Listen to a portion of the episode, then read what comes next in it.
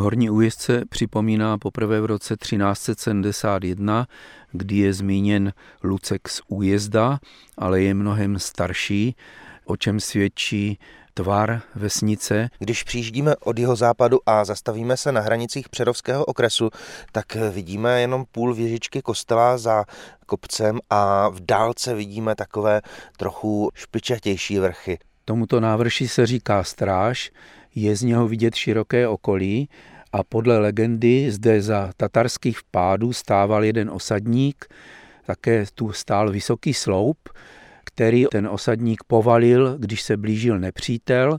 Podle něho poznali lidé pracující na poli nebo ve vesnici, že se mají ukryt a utíkali buď na Hostín, anebo do okolních lesů. Horní újezd leží tedy ve zvlněné krajině. Obec leží na takovém návrší, by se dalo říct, a proto se jí říká také horní, nebo dříve vrchní, nebo vysoký, nebo vyšší újezd a v pozadí můžeme vidět kopce hostýnských vrchů, které jsou z velké části odlesněné po kůrovcové kalamitě. Nejdřív se zastavujeme pod stromy u říčky Moštěnky u Kamenného kříže. V tomto místě u obloukového kamenného mostu stojí novější kříž z roku 1946, ale zřejmě zde stál už starší kříž a k tomuto místu se vztahují některé pověsti. Tento most přihlídal v minulosti vodník, který tam rozvěšoval pentle a mašličky a když se jich někdo dotkl, tak se to změnilo v žabinec. A kousek dál je úbočí zvané Kamenice, ve kterém prý bývaly hořící peníze, které hlídal velký černý pes.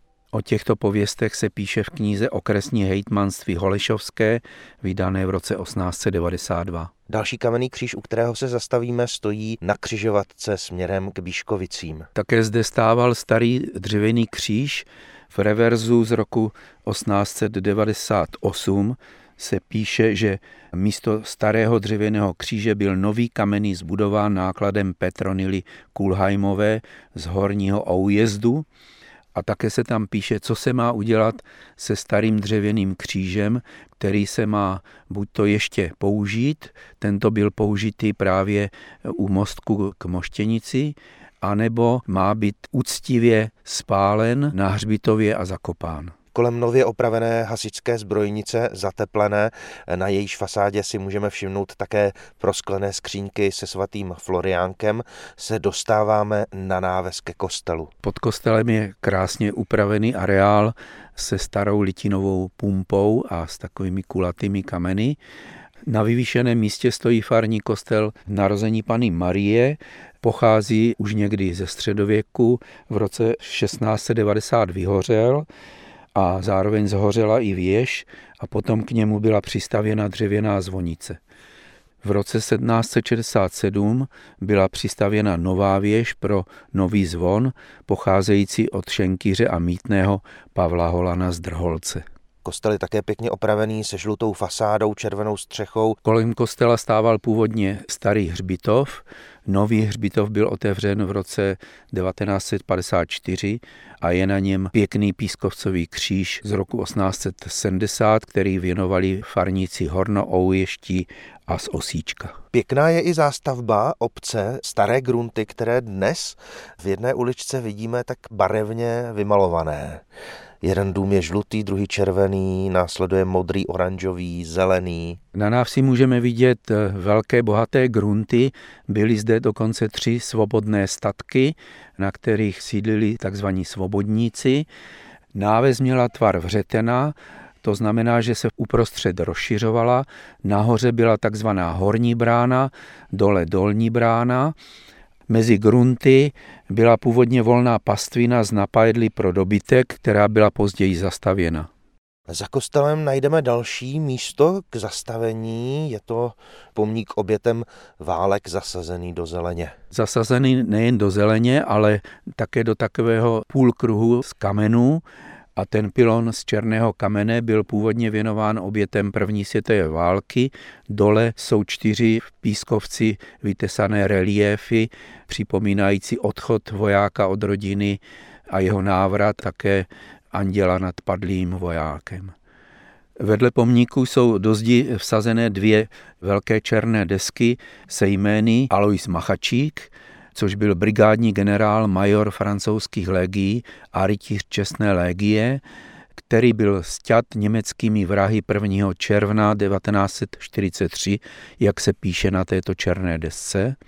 A druhým byl Antonín Studený, rotmistr, také ruský legionář, který položil život za svatou věc národa v koncentračním táboře v Brně 7. ledna 1943. To pravý nápis na druhé pamětní desce. Kousek dál naproti vidíme pěkně opravenou budovu z konce 19. století. Je to budova školy, která byla dokončena v roce 1898.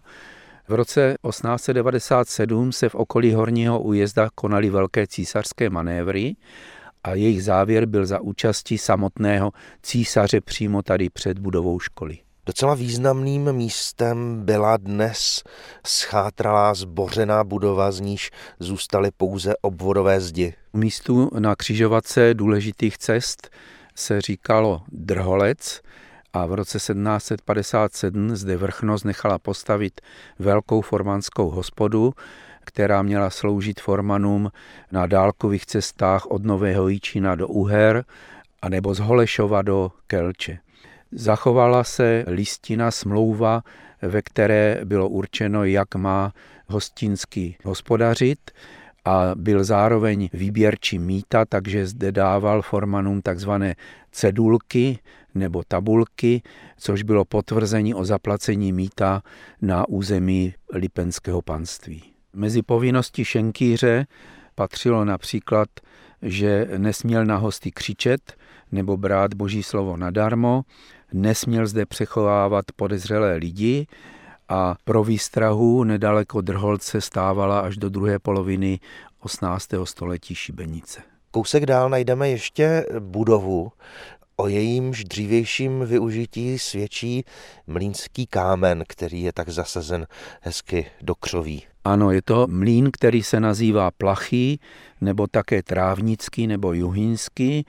Připomíná se s pilou už v roce 1418 a velmi zajímavou technickou památkou je mlínský náhon, který se tu nazývá Struha, který poháněl pět mlínů a tento mlínský náhon je v podstatě pořád funkční.